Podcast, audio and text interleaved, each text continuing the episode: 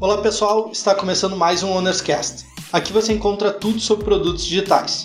Sejam bem-vindos ao podcast da Jusce. Meu nome é André Seco Richter e eu sou Product Delivery Lead aqui na Jusce. Fico dentro da diretoria de IPD e dentro da área de produtos. O meu escopo de trabalho é atuar em todos os projetos extra fee, ou seja, produtos sob demanda, para os clientes da Jusce.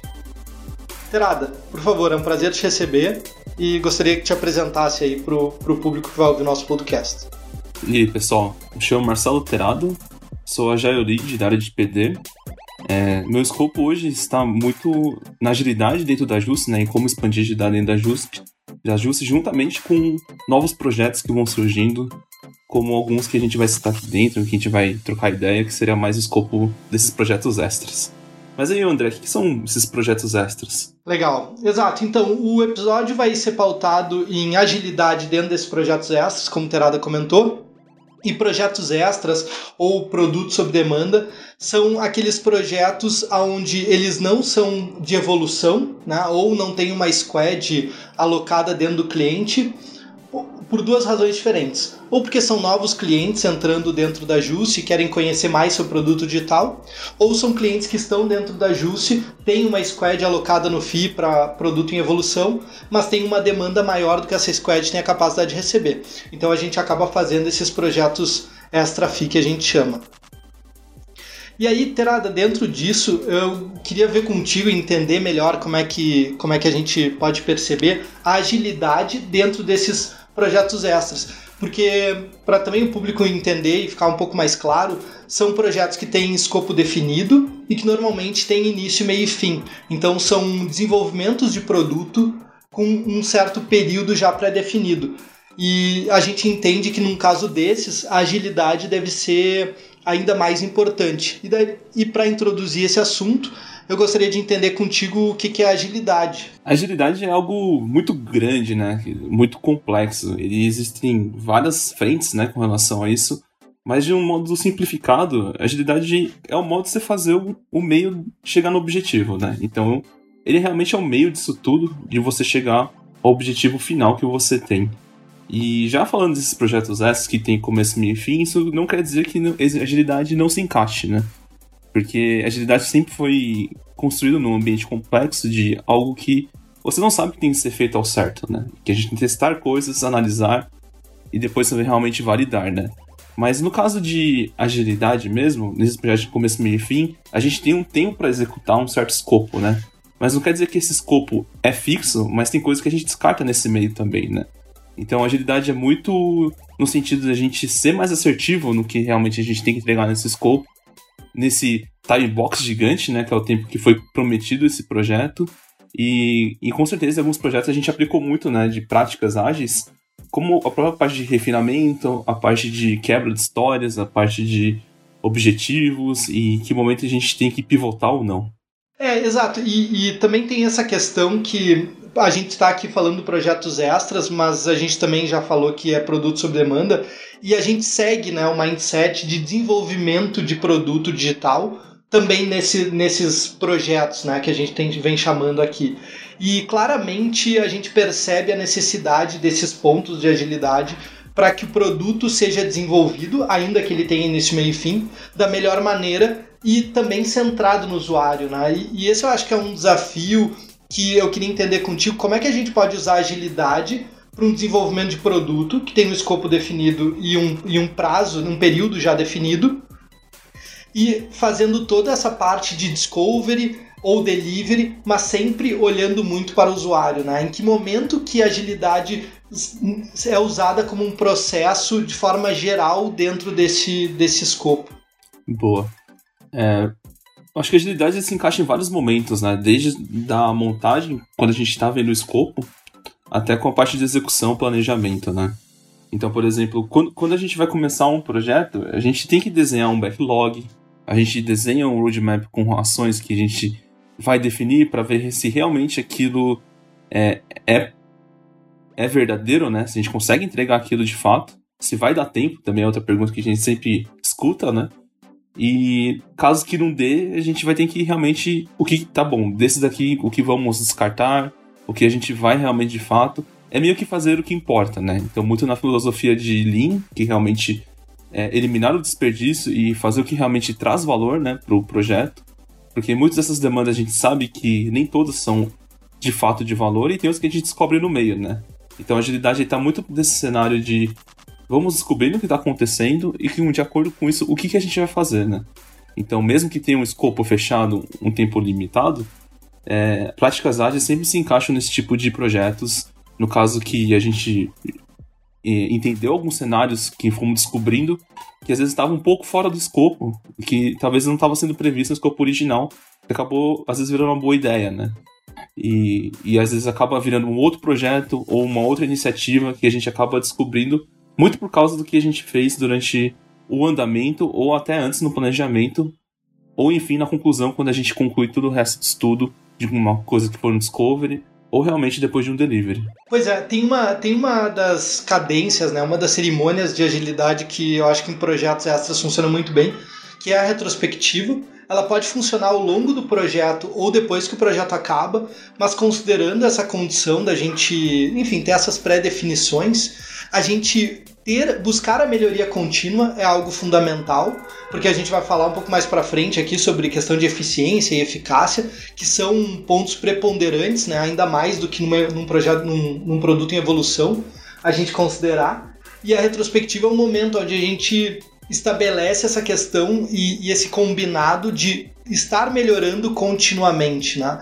Então, e, e, dentro disso a gente consegue fazer priorizações melhores e automaticamente já vai para novos projetos, estruturando de uma forma muito mais adequada o roadmap, uh, estruturando e conseguindo elencar o que de fato deve estar dentro desse backlog, né? E fazer com que o processo seja muito mais fluido e ao mesmo tempo seja extremamente intenso, né? De descobertas e de entregas também.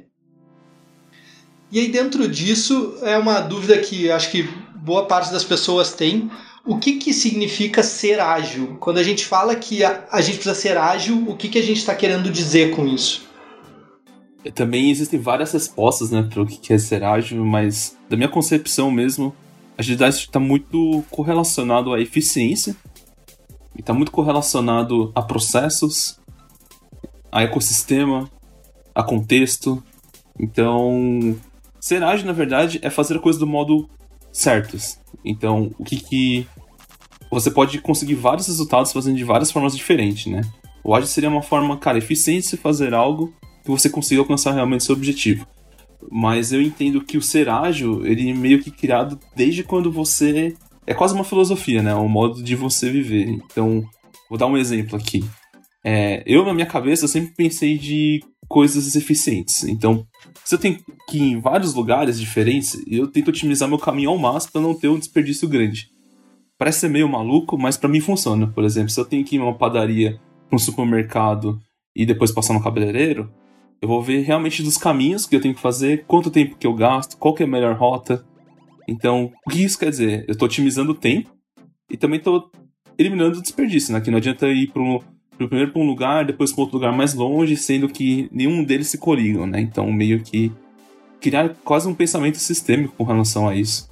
E a agilidade realmente ele se baseia em todos esses argumentos, né? Então, ele está muito relacionado ao aprendizado, à resiliência, estudo, análise e realmente fazer tudo da forma mais eficiente possível, né? Então, se eu fosse realmente traduzir agilidade, é realmente a parte da eficiência. Obviamente que vem eficácia logo em seguida, mas acredito que nada pode ser eficaz se não tiver eficiência. Então isso não tem nada a ver com aquela questão que muita gente pensa que ser ágil é ser rápido. Não, é, é um bom, um bom exemplo que todo mundo fala que ser ágil vai ser rápido. É, no começo parece que não, mas no fim, talvez sim. Como o Edivaldo fala, talvez, né? Porque, na verdade, tem muita coisa que o pessoal não conta, né? Então, por exemplo, como produção de software, né? Exemplo, ah, você consegue entregar uma tal parte de um software em 10 dias? O cara fala, sim. Em 20 dias você também entrega? Sim. Tá, então por que você tá me falando que consegue entregar em 20 se eu quero entregar em 10, né? Aí o cara fala assim, olha, eu posso entregar em 10, mas não vai ter uma certa qualidade de teste, não vai ter uma certa coisas que vão garantir o bom funcionamento daquele software, né? Então as pessoas falam, tá, mas de 10 é melhor porque é mais rápido. Nem sempre. Se a gente for começar a analisar histórico, a gente pode começar a ver mau funcionamento, correlacionar a quantidade de bugs, quantidade de incidentes. E tudo isso conta, né? E se a gente for colocar na caneta, talvez o 20 virou 30, né? Ou o 20, que poderia ser um tempo bom, virou 40. E acaba virando um baita de desperdício, né? E acaba gerando toda aquela sensação de retrabalho, tá enxugando gelo, que a gente não tá saindo do lugar, né? Então, isso traz algo muito ruim pro time, sendo que poderia ter sido mais econômico, se entregar em 20, em 20 dias, realmente algo bem feito, do que entregado em 10, com risco grande de dar ruim, né? Então, se a gente for colocar nesse exemplo, a agilidade foi mais rápido. Só que todo esse tempo, o pessoal só liga para data de entrega, né? Eles não ligam realmente as consequências disso, né? Então a agilidade ele pega realmente o todo e começa a ter uma análise mais completa, né? Sim, muito interessante. Porque isso, isso que tu fala, assim, me traz muito a ideia de uma questão de organização por natureza, né, dentro desse processo porque vem, vem na memória muita história que eu já ouvi de pessoas que estavam fazendo obra e a obra foi mal organizada, foi mal pensada e ela leva muito mais tempo porque outras questões vão sendo colocadas uh, dentro desse backlog, né, dentro desse roadmap e desprioriza muita coisa, prioriza outras e acaba sendo uma obra com valor muito mais alto e um tempo também despendido muito maior. E naturalmente vai a questão da energia também. E, e trazendo isso para projetos extras e, e esses pontos que tu falaste, fica bastante claro né, essa necessidade da gente ter uma organização mental do que, que realmente importa dentro desse, dessa demanda que a gente recebeu, dentro desse problema que a gente definiu e, e qual a solução que a gente vai entregar. Uma vez que tudo isso está muito organizado, pelo que tu está me dizendo, eu entendo que a possibilidade de tu estressar muito mais o tempo ou de tu estressar muito mais o investimento é muito menor, né? Tu, tu, tu apresenta uma ideia de que a gente se preparar para o que vai acontecer já é um pensamento ágil. Exatamente. É, agilidade não tá. Acho que muita gente tem o, o pensamento um pouco errado sobre agilidade, que agilidade é muito livre, né? Agilidade corta documentação, realmente é mais software que importa. E não é isso o, o manifesto, ele. Muita gente interpreta ele de forma errada, né? Como algo do tipo. Ah, menos documentação e mais software em funcionamento. Ok, isso, isso é legal, mas não quer dizer que não vai ter documentação, porque a parte da documentação é importante. O que é ruim é tudo em excesso, né? Não adianta eu, eu ter um software e pro, realmente para aquela parte do software eu ter um 100 linhas de documentação. Aí realmente, qual o valor né, dessas 100 linhas de documentação com relação a isso que eu estou entregando? Então, é muito. Agilidade está muito correlacionada ao equilíbrio, né? Então. E óbvio, o grande problema que o pessoal falava de cascata não é realmente o, a forma do cascata. É realmente são os blocos de trabalhos, né? Que eram muito grandes. Então você planejava algo muito grande e a chance de você ter algo errado, ter um risco maior em cima desse bloco gigante é enorme. Então, e quantas vezes a gente não. Eu mesmo trabalhava em empresa de software e tinha software que gente demorava 7 meses, 8 meses para desenvolver. E chega lá e entrega 80% do que a gente desenvolveu não, não fazia mais sentido. O cara não foi. ele não vai usar. Então, imagina só, né? A gente poderia ter feito 20% e entregar algo super rápido, né? Num curto período que seria de muito valor para o cliente. Mas não, a gente atrasou, a gente perdeu tempo. É, e tempo a gente sabe que tem tempo de negócio, né? Que se a gente entregar, demorar muito, a gente acaba não tendo o valor de fato, né? Então a agilidade ele põe todos esses pesos, né? Com relação às restrições, com relação a tempo, o que dá para ser feito nesse intervalo. Então é como se fosse mini planejamentos durante uma certa entrega, né? Então você faz planejamentos, você faz a parte de descoberta, você faz a parte de delivery, inspeciona e volta para o seu ciclo, né? Então essas pequenas entregas que realmente trazem valor. E quanto mais rápido a gente conseguir testar, é melhor, porque mais rápido a gente vai coletar feedbacks, né? Para ver se a gente está indo para um caminho certo do produto, se a gente não está para um caminho certo. E isso é um caminho muito bom, mas também tem as suas complicações. Não tem como falar que a agilidade não tem suas complicações, porque se a gente não fizer a leitura certa da inspeção, a gente vai, também vai ter uma visão errônea do produto, né? Então, E tudo isso não tem como a gente acertar de primeira. Então, agilidade está muito nesses lados de estamos abertos a errar, né? Mas também estamos abertos a corrigir. Então, ele é muito desses dois lados da balança. E eu acho que. E deixando tudo isso, né? Falando tudo isso, dando uma transparência no, na parte de processos e tudo, tudo fica. É, vamos dizer assim, talvez não mais confortável, mas você tem uma segurança maior, porque você tá vendo realmente o que tá acontecendo, você tá entendendo os motivos daquilo, né? Então, e agilidade, no meu ver, assim, um dos primeiros passos, e o que ele traz de muito benefício é a visibilidade. E a gente consegue entender algumas causas olhando a visibilidade, porque se a gente não vê, a gente não consegue corrigir. Senão, os problemas que aparecem muitas vezes viram muito da cabeça da pessoa, e às vezes aquilo não é nem um problema. Mas com a visibilidade, realmente a gente tá vendo que é um problema. E a partir disso a gente consegue corrigir, né? É, e quando tu fala em equilíbrio, vem, vem na minha cabeça muito essa questão do. Ah, tem muita gente que acha que equilíbrio é uma, é uma questão estática, né? E o equilíbrio é uma questão dinâmica. Acho que um dos melhores exemplos que a gente tem de equilíbrio é o equilibrista em cima da corda bamba, com aquela vara para poder se equilibrar e se deslocar numa, numa corda muito fina, muito estreita, né?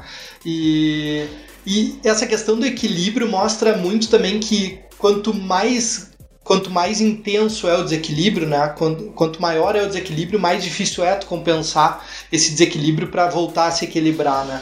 E isso entra também um pouco nessa questão do, da, dos tamanhos dos trabalhos, né? Do tamanho dos blocos e a dificuldade que a gente tem de retornar para a rota original caso a gente perceba ao longo de um desses blocos, né, ao longo do desenvolvimento de algum desses trabalhos, que a gente não está indo pela melhor rota, né?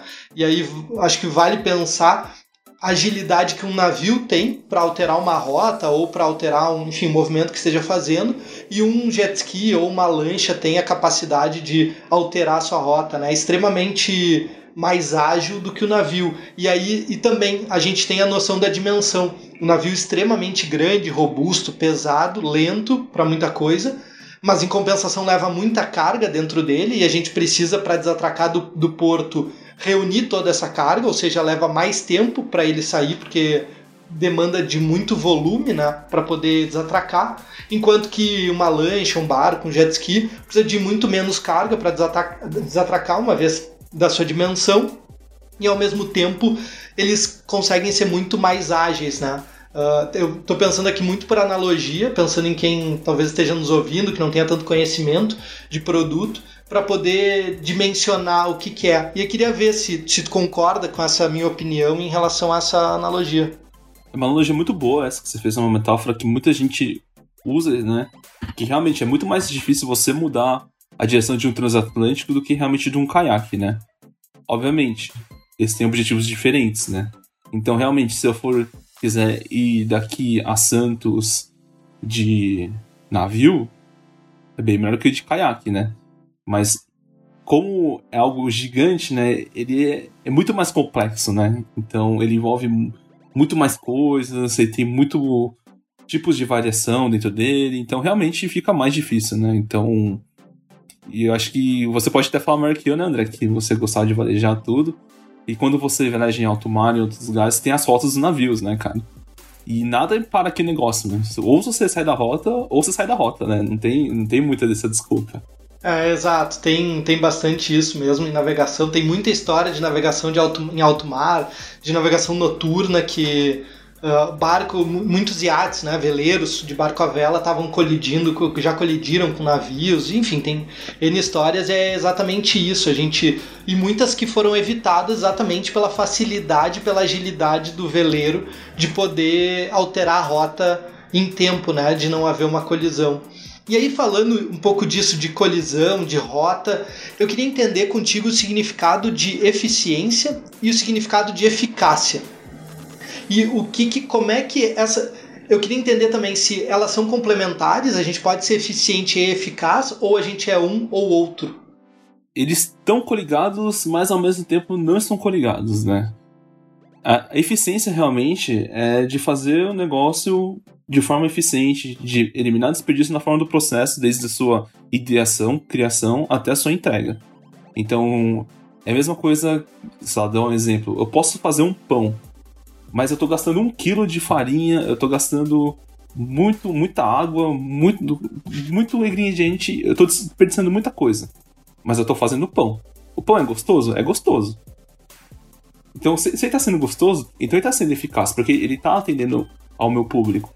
Mas eu tô sendo ineficiente, eu tô gastando muito recurso para fazer esse pão, sendo que eu poderia fazer de uma maneira ou de um outro processo melhor. Aí, beleza, se eu tô gastando muito recurso, talvez o valor aumente, né? Aí talvez meu, a minha clientela começa a não gostar porque o pão tá muito caro. Aí eles vão começar a balancear. Pô, mas é caro o quanto eu consigo pagar? Se sim, beleza, estou continuando atendendo meus clientes, né? Mas se chegar um momento que não, aí realmente a eficiência tá chegando no, na minha na eficácia, né? Então, por isso que depende. Na maioria das vezes eles estão coligados. Então, o grande exemplo que eu acho que é essa guerrinha que tem de produtos e de pessoal de agilidade, ou de POs, Scrum Master, POs e agilistas, né? É um pouco desse papo, porque o, o cara de produto está olhando muito para a parte eficaz, né? Só que a eficiência, a parte do processo, fica muito com agilidade. Então são dois momentos que eu acho que são totalmente coligados, assim. E se estiver fazendo de forma separatista, é um modo muito errado de, de fazer a coisa toda, né? Porque a gente tem que entender o processo de ser feito, pra gente chegar lá e ser eficaz. Então, um grande exemplo que eu gosto de usar metáforas, acho que é muito bom para pessoas entenderem, é que não adianta eu ter um restaurante Michelin se eu ainda queimo o meu arroz, sabe? Então, eu preciso fazer bem o meu feijão com arroz para depois realmente pensar em certas coisas. É meio que eu preciso estruturar primeiro minha base para realmente começar a pensar em algo disruptivo, algo muito louco. Então, e tá muito coligado a processos, né? Quando você faz criação, quando você faz a parte de desenvolvimento. E, e essa parte tem que ter essas partes de descarte, tem que ter, porque realmente não dá pra gente ter toda a ideação a gente fazer, né? Então, infelizmente, é, a parte de implementação é escassa, né? Vamos dizer assim, ele tem um limite e a gente tem que saber muito bem o que a gente faz com esse limite. Então, por isso que a agilidade está aí para realmente fazer o que a gente acha que é prioritário, né? Então, é, a gente tem que saber priorizar as coisas, porque todo lugar vai ter excesso de trabalho e o excesso de trabalho é muito ruim porque ele acaba comendo, né, uma da parte criativa que tem. A gente acaba não tendo tempo para ver algumas coisas e acaba acontecendo coisas ruins, né, como problemas de qualidade, problemas de processo, pessoas desatentas com algumas entregas a fim de entregar mais rápido.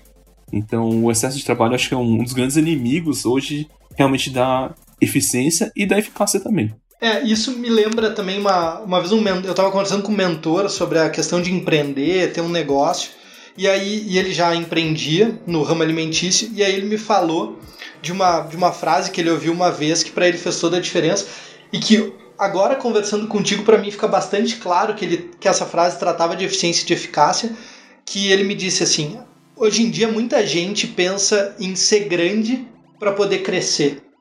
E na verdade a gente precisa crescer para ser grande, né? Então a gente precisa de fato crescer as nossas raízes, né? crescer a nossa estrutura para de fato a gente ser realmente grande, né? E muitas vezes as pessoas fazem o contrário, né? Elas, elas querem parecer alguma coisa, né? Então fazem N formas diferentes para poder ser grande de alguma maneira, mas ela mas não tem a capacidade de crescer, né? Então é importante crescer para tu, tu, de fato ser grande, né? É importante tu estar tá preparado para essa condição e estar tá muito enraizado também, né? Porque é isso que tu falou, assim, a gente muitas vezes traz ideias extremamente disruptivas, mas a gente não tem a mínima noção de fazer o básico ali dentro da nossa estrutura, né, para gerir o, o, projeto, gerir o produto que a gente tem. E aí a gente começa a pensar coisas mirabolantes, enquanto que o nosso backlog, os nossos ticket bugs só aumentam e a gente não consegue dar conta das questões básicas que fazem o negócio acontecer, que vão gerar receita para o cliente, que vão de fato destacar o cliente no mercado e que vão trazer o valor dessa, dessa squad de, de produto, seja no produto em evolução ou seja no, no produto sob demanda, né? Exatamente. E, tá, e você está falando tá muito coligado a equilíbrio, né? Que é um papo que a gente falou alguns tópicos anteriores. Porque, se, por exemplo, a gente está desenvolvendo software, se a gente deixa os débitos técnicos que não são problemas, mas a gente vê que sem isso talvez a gente encontre problema lá na frente, é, é uma precaução, né, vamos dizer assim, a gente deixa de lado, né? Então o produto começa a ficar defasado, ele começa a ficar difícil de ser evoluído de fato, né? Então, beleza. Então a gente vai ter ideias disruptivas, mas qual vai ser o custo também da gente implementar isso, né? Então envolve tempo, envolve qualidade e de novo, né? Ele acaba virando uma bola de neve. E quanto mais a gente realmente fecha os olhos para esse tipo de coisa, pior vai ser no nosso futuro. Então, por isso que produto está muito coligado a desenvolvimento, está muito coligado ao processo mesmo, à eficiência, né? E a gente tem que estar atento para saber qual é o momento certo também de fazer. Também não adianta só a gente fazer débito técnico e também não implementar coisas novas de produto, né? É, de novo, o equilíbrio. A gente tem que saber realmente o equilíbrio. E é um papel muito difícil, assim, de, de executar, né? Porque é, a gente fala que tudo varia, né, cara? E principalmente hoje, que as coisas estão mudando de forma muito rápida, a variação parece ser ainda maior ainda e muito mais rápido, né? Então por isso que a agilidade está aí para realmente ajustar, né, essa rota e ajudar nessas tipo de diferentes divisões, assim, meio que te dá a visibilidade de realmente a gente tomar um, um caminho melhor nesse curto período. Sensacional. E agora falando mais de termos práticos mesmo, a gente entrando em mais detalhes desse desenvolvimento de produto, a gente vai separar aqui em Discovery e Delivery. E aí eu queria ouvir também, Terada, qual é a tua opinião em relação a como é que é o fluxo e como é colocada a agilidade ou como ela deve ser colocada uh, dentro de um, de um, um, dentro de um discovery, dentro de uma descoberta desse produto para poder, enfim, passar ao desenvolvimento. Tem maneiras de você fazer uma descoberta, um, uma parte de discover e delivery tem algumas maneiras de ser feito também, mas é, meio no âmbito de produtos digitais, geralmente a, a gente segue um fluxo meio que quase que em todos os times, né? Em Discovery, é, aqui na Just a gente usa muito o, o Double Diamond, né? Para fazer toda essa parte de ação, toda a parte de descoberta, até realmente onde a gente tem que chegar. E essa parte que eu, que eu acho que é do, do Double Diamond, que realmente é a parte de ação. Eu enxergo o Discovery como um grande funil, né? A gente vai criando várias ideações, várias ideias, e lá na frente a gente vai funinando, funinando, funinando, até que a gente matura uma ideia, a gente conseguiu ter um protótipo, que a gente conseguiu que esteja navegável, interativo, que a gente consiga ser testado. E depois disso, a gente vai para o delivery, realmente para o desenvolvimento desse cenário, e depois a gente testa realmente em produção para ver o resultado que a gente está coletando disso, e para depois a gente fazer um outro discovery, um outro delivery. Então é como se fosse um ciclo, né? Ele, o, de, o delivery vai fazer ser o, o fim e o Discovery vai ser o início. Então é como se fosse um fluxo fim a fim, que realmente é o que é muito legal a gente dar a visão. O Kanban fala muito de fluxo fim a fim, de realmente desde a parte de ideação até a parte de delivery. E eu entendo que a parte de discovery é a parte onde a gente vai ter mais descarte.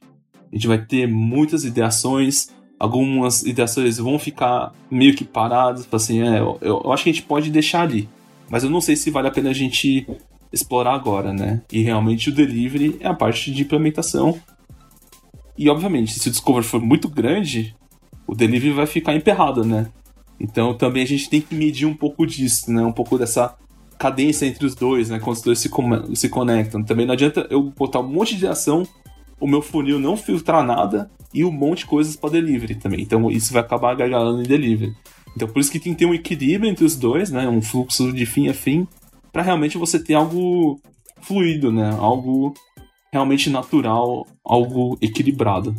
E, e falando em termos de time, uh, pro, produto sob demanda, ele, ele muitas vezes a gente monta o time para o pro, pro projeto específico, né? Para aquela demanda que a gente recebeu. E nessas questões, uh, normalmente o time não tem um certo entrosamento. Muitas pessoas se conhecem, já trabalharam em alguns, em alguns projetos juntos, depois separaram, voltam a se reunir, mas o mesmo time estar sempre nos mesmos projetos é algo que é muito difícil. como é que tu percebe a importância da agilidade dentro dessa questão de, de gerenciamento do time, gerenciamento das expectativas, poder entrosar as áreas e os profissionais da melhor maneira possível para que a gente consiga otimizar a nossa energia, consiga otimizar o nosso tempo e fazer uma entrega de sucesso ao longo do, do projeto? É, pessoas são complexas, né? Então, cada pessoa age de uma forma, cada pessoa gosta de ter o seu gosto, né? E quando a gente monta um time, e a gente precisa de uma base para esse time, que seria a confiança. Só que aí que tá, né? Como você cria confiança com pessoas que mal se conhecem? É muito difícil. Então, o time tem que estar, tá, para mim, funcionando de uma maneira que eles tenham algum propósito em mente. Tem que ter um propósito para esse time existir e a gente caminhar em direção desse propósito. Porque felicidade para mim é, é, muito relativo, né? E eu acho que é um assunto até meio complicado de se falar. Eu acho que é até meio perigoso se misturar em meio profissional tem diversos estudos falando sobre o que é felicidade. Por exemplo, minha felicidade pode ser totalmente diferente da felicidade sua, né? Então, é muito legal se trabalhar com propósito. O propósito é a razão daquele time existir. Às vezes é fácil deixar o propósito? Não é. Mas eu, eu creio que quando se cria uma base desse propósito, a gente consegue meio que montar uma base para o time.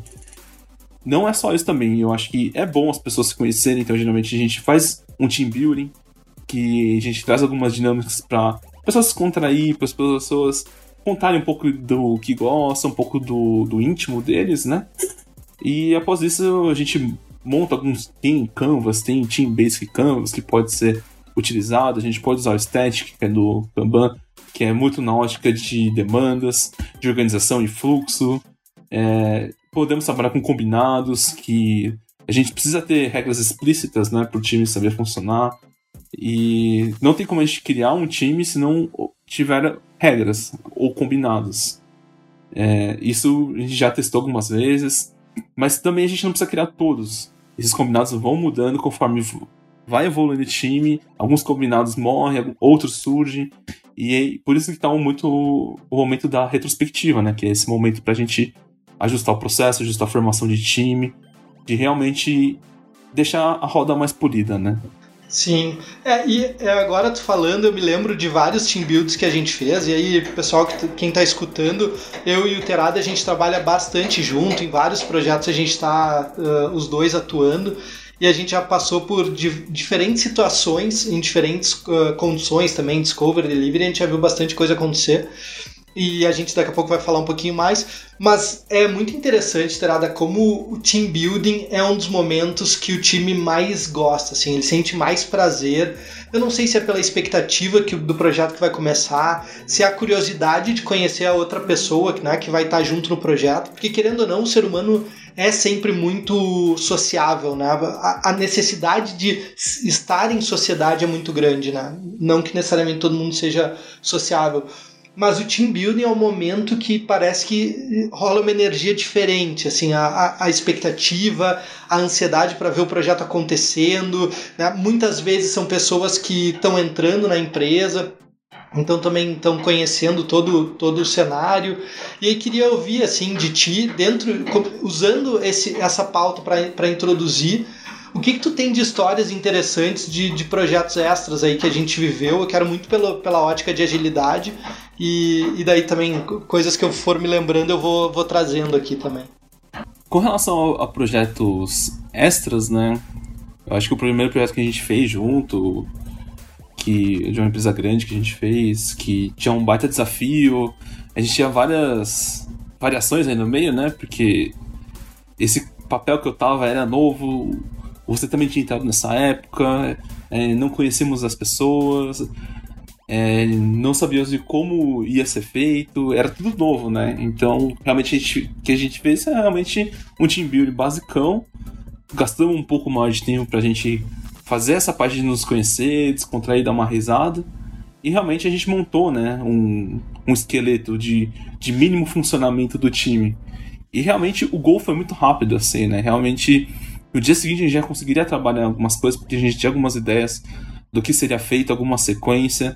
Eu sei que a gente teve um pouco de dificuldade para saber o modelo certo, como é que a gente encaixa aqui, quais são as nossas etapas de trabalho, mas depois de duas semanas, assim, a gente já conseguiu encaixar, a gente já conseguiu ver, a gente já conseguiu se enxergar como um time, né? Que eu achei que esse foi um resultado bem bacana. E as entregas foram chegando, dificuldades novas foram aparecendo, novos desafios foram aparecendo. E. Resumo da ópera, assim, né?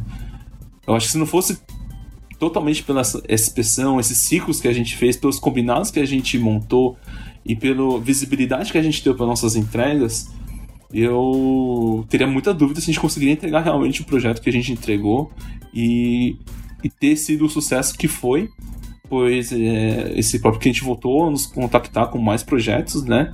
Com possibilidade de até de fechar o FII com a gente, com coisas de mais discovery de outros é, produtos que eles têm, né? Com delivery já, então eu acho que a gente entendeu a importância disso tudo, a gente foi muito adaptativo nesse curto período.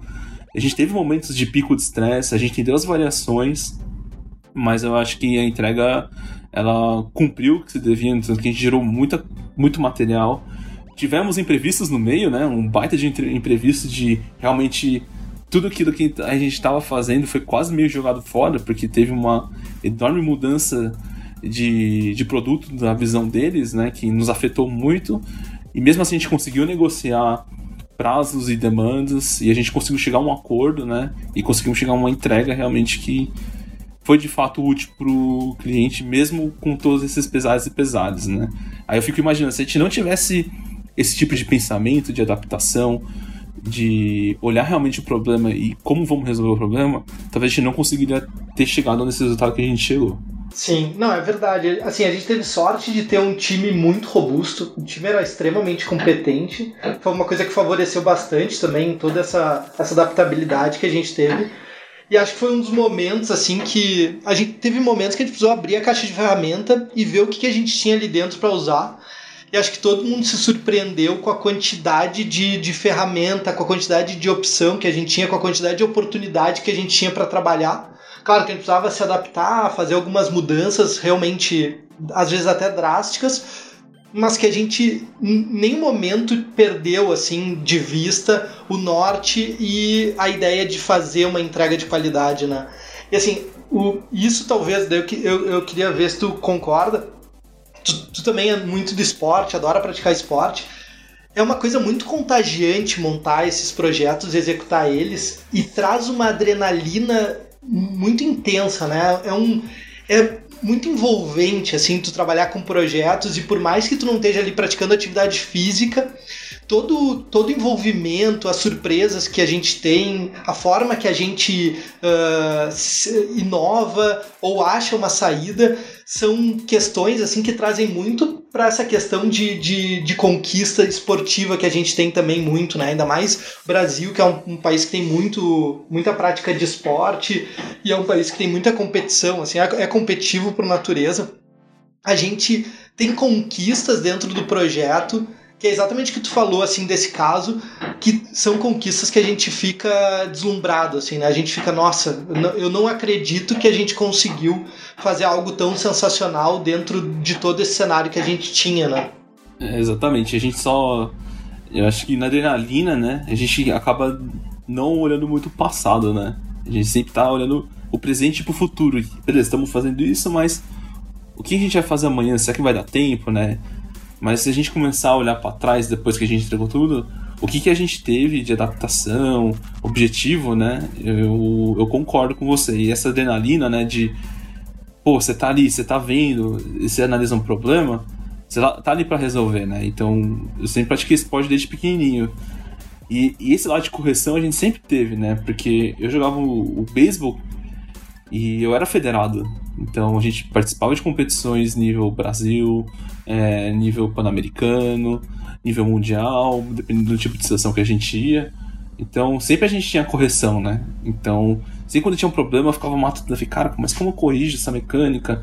Não sei o que lá, e filmava, olhava no espelho, né? E eu acho que isso me ajudou muito, né, para o papel de agilidade, porque a gente vê um problema, eu fico mal, eu falei, cara, mas será que dá certo fazer isso? Que não dá? Então agilidade é muito desse dessa, de, ter essas ferramentas e saber como usar, né? Porque não adianta eu também ter um monte de ferramenta e não saber usar, ou usar por usar só. Então, eu sempre me questiono, tá, pra que eu quero usar isso, pra que eu quero resolver isso, por que eu quero resolver isso, né? Exato, exato. Não, e entra.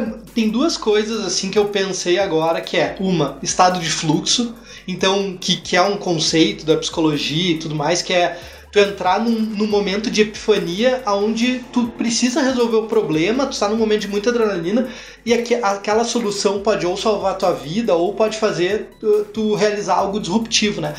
E tem um livro, inclusive, que é de, de estado de fluxo no esporte, que traz várias ideias, assim, uma delas é, é quando é quando o Larry Hamilton surfa a onda do milênio em Chopo e, e, ele conta isso num vídeo, e isso também aparece no livro, que ele diz assim, ele diz, cara, eu tava naquela condição, eu tava muito dentro do tubo, eu não sabia como é que eu ia sair, e simplesmente eu segurei na borda, me apoiei na parede da onda e, e, acelerei a prancha e saí, né? E ninguém acreditou que eu tinha feito aquilo, nem eu mesmo entendi que que, que eu tava fazendo na hora que eu tava fazendo, né? E isso é, é, é exatamente isso, né? Quando a gente está mergulhado no projeto, é tão intenso, é tudo tão vivo pra gente ali que a gente não tá preocupado com o que tá para trás, né? Ficou para trás, beleza, e vamos olhar para frente. E isso se conecta com outro ponto também, que daí é muito da minha vida pessoal e até trouxe isso no, num outro episódio que eu gravei com a galera de produto, que é a coisa do zen, né? a coisa do, do, do, elemento, da mente de principiante. Toda vez que chega um problema pra gente resolver nessas questões desses projetos, principalmente quando a gente está junto, Terada, a gente tem muito isso, né? De olhar esse problema de uma forma como se fosse algo completamente novo, né? Sem a gente ter nenhum vício, nenhum melindre, sem a gente estar tá querendo trazer algo que a gente já conhece, né? A gente primeiro entende se a gente percebe que tem coisas em comum com outras situações que a gente já viveu, beleza, a gente ganha tempo e executa da maneira que a gente entende que é melhor. Mas em muitos casos é, uma, é algo completamente novo, que talvez se a gente não tivesse essa cabeça de principiante, né, a gente ia estar tá tentando resolver de uma maneira antiga. E aí é, é, dessa maneira que muitas vezes a gente inova e acha soluções maravilhosas, né? E totalmente diferentes do que a gente já tinha feito. E por isso a gente tem a mente principiante porque a gente não está olhando para trás, não está olhando para o passado, né? O nosso histórico, as conquistas que a gente teve ou as, os resultados que a gente teve em cenários semelhantes ficam para trás na intenção da gente sempre fazer melhor, né? Exatamente. E isso, isso, é bom e ruim, né? Se a gente for pensar bem. Alguns vão falar que é inconsequente, né? Mas outros também vão falar que pode ser inovador, que realmente é o risco, né, cara? Então. É, eu acho que sim, a gente tem que analisar histórico, mas sim também a gente não pode deixar de testar. Né? A gente não pode ter é, que esse medo nos trave, né? Se ele trava a gente, a gente tem que meio que solucionar um meio de se trabalhar com isso, né? Mas também a gente não pode deixar escapar uma oportunidade que está na nossa frente e às vezes a gente sabe que tá tão perto, mas a gente às vezes não sabe o como, né? Então, e, e tem um, uma coisa que a gente fala muito que a complexidade, né, que é o, tem a teoria da complexidade, tem muita gente que está falando isso agora, por esse fato de coisas mudarem rápido, coisas não terem uma fórmula ordenada, né, que é o que a gente gosta, né, nosso ser humano gostamos de trabalhar de forma ordenada, mas a gente sabe que o ambiente, principalmente pelos digitais, não é nada ordenado, então a gente sempre está nesse desconforto, né, cara, e, e quando a gente está nessa zona de desconforto, é quer dizer que a gente está em algum trabalhando com inovação, então é meio louco isso, né? então tem muito a ver com o que você está falando.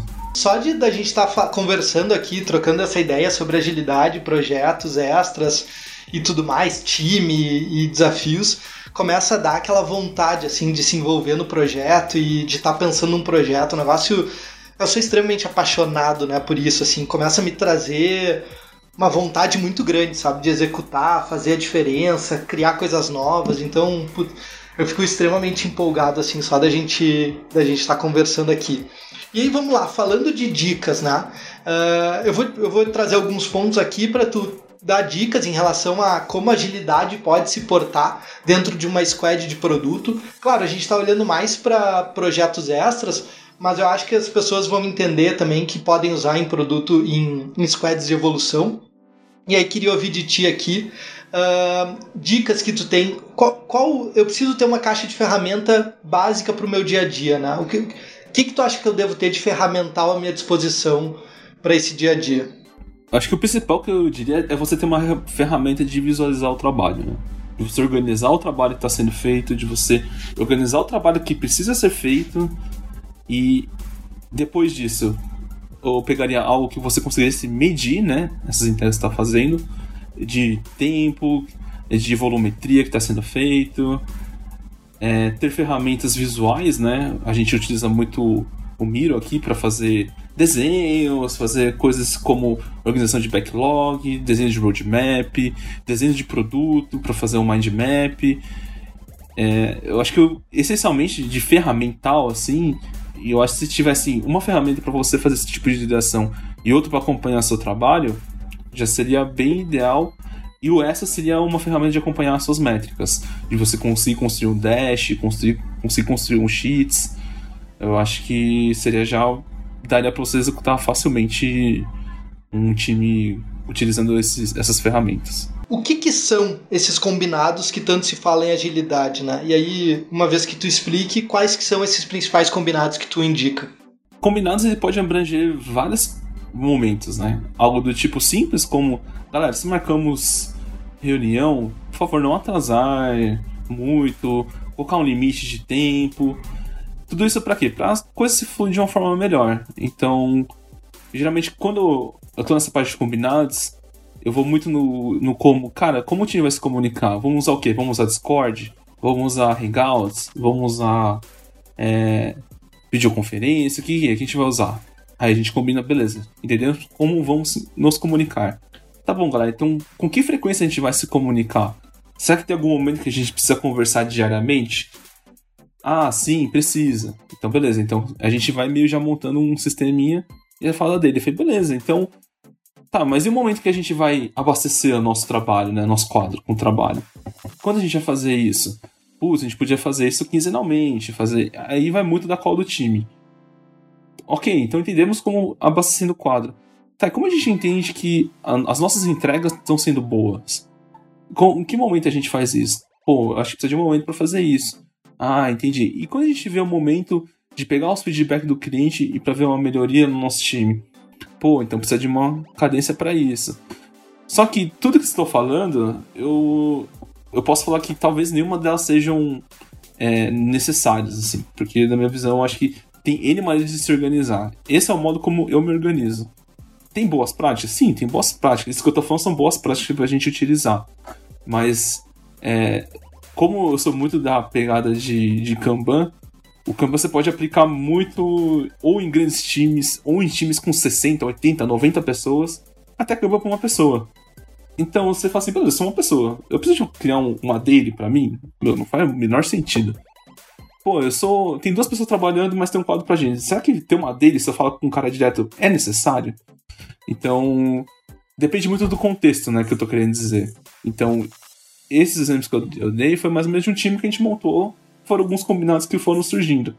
Esses combinados surgiram tudo de uma vez? Não.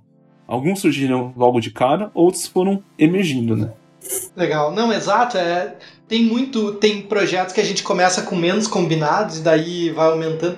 Não necessariamente mais ou menos, mas a gente começa com uma certa liberdade e depois vai restringindo. Tem outros que a gente começa com uma restrição por algum receio que a gente tenha e depois a gente vai tornando mais livre, né? Dando mais liberdade. É muito do processo de, de conquista da autonomia, né? Ou, ou perda da, da da autonomia caso tenha uma, alguma questão, né? Sempre mantendo o que a gente falou lá atrás, no início, no início do podcast, que a gente falou sobre a questão de ter muito claro qual que é o nosso propósito, né? Qual que é a gente, de fato, a nossa, nosso objetivo aqui.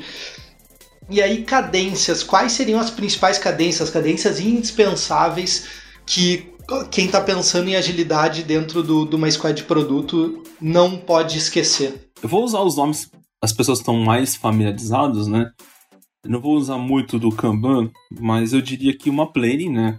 Seria um momento de você planejar suas, o que você vai fazer, o time vai fazer num certo período de tempo. A gente, lógico, quanto mais tempo a gente planejar, mais tempo vai dar ruim. Então é bom planejar um certo período de trabalho, de uma semana, duas semanas, acho que talvez seria ideal ter as Kanban Meet, que são as deles com realmente. Ele é um pouco diferente do que o Scrum fala, né? Que o Scrum fala aquilo que eu tô fazendo hoje, que eu vou fazer, é, se tem algum impedimento, eu, que eu vou fazer amanhã. Eu sei que isso mudou no Scrum também. Eles estão mais uma pegada Kanban também. Do Kanban, ele olha muito da, do jeito do quadro, né? ir para esquerda, de cima para baixo, o porquê disso, para ver o que está mais próximo de acabar, o que a gente precisa fazer para acabar. E eu também diria que tem o Service Delivery Review, que seria realmente fazer a review das entregas, que eu acho que é muito importante também. E tem como planejar também como é feita essas entregas, em que momento vamos colocar em release ou não.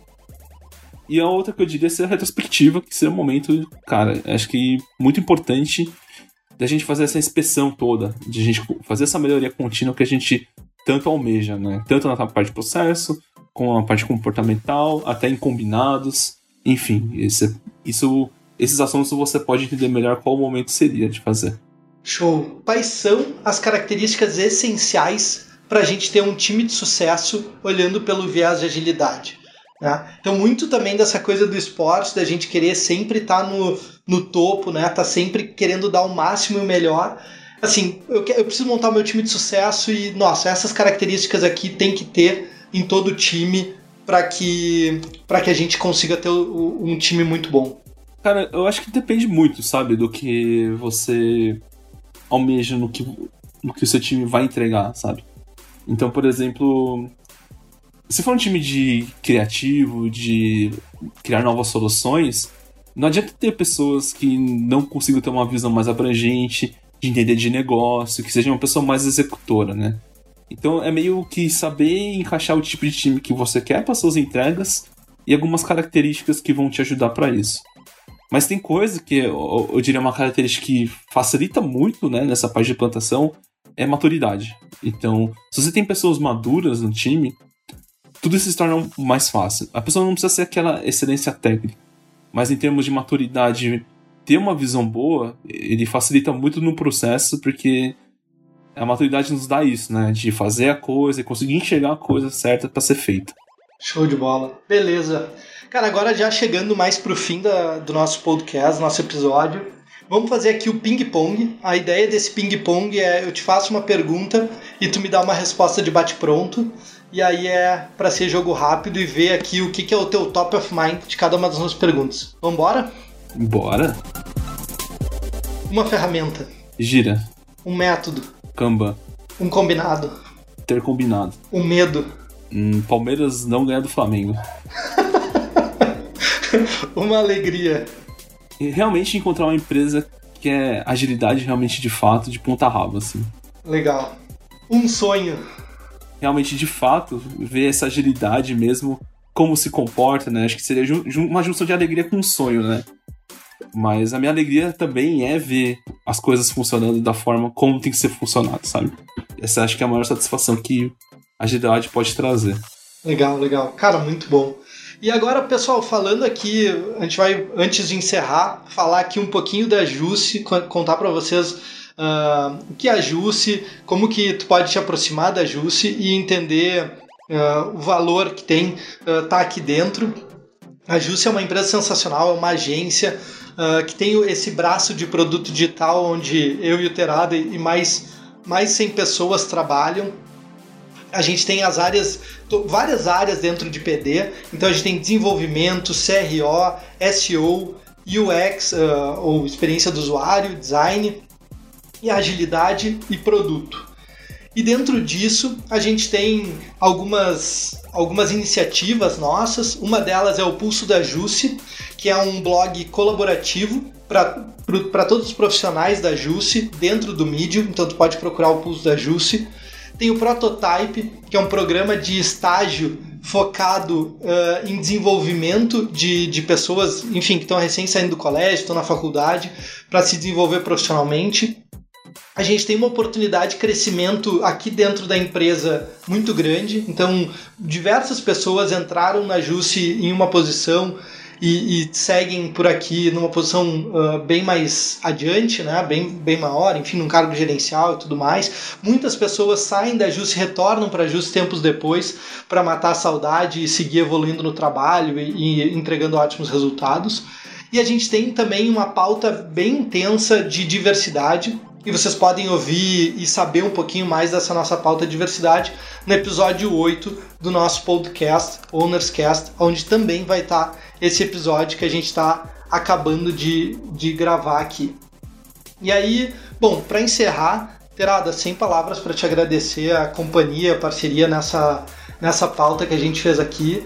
Uh, admiro muito o teu trabalho, gosto muito de trabalhar contigo. Espero que muita gente que ouça tenha a, a vontade de se vincular à agilidade, de estudar agilidade, de ser um agilista, uh, que, é uma, que é uma posição, é um processo que ao ter contato mais forte aqui na Jusce com, essa, com, com esse processo todo, eu acabei ficando mais curioso. Tu sabe muito bem que eu tenho estudado bastante, lido bastante sobre agilidade enfim, muito obrigado, cara, parabéns pelo teu trabalho. E se quiser deixar uma última mensagem aí para quem for nos ouvir, fica à vontade. Pô, valeu pela oportunidade.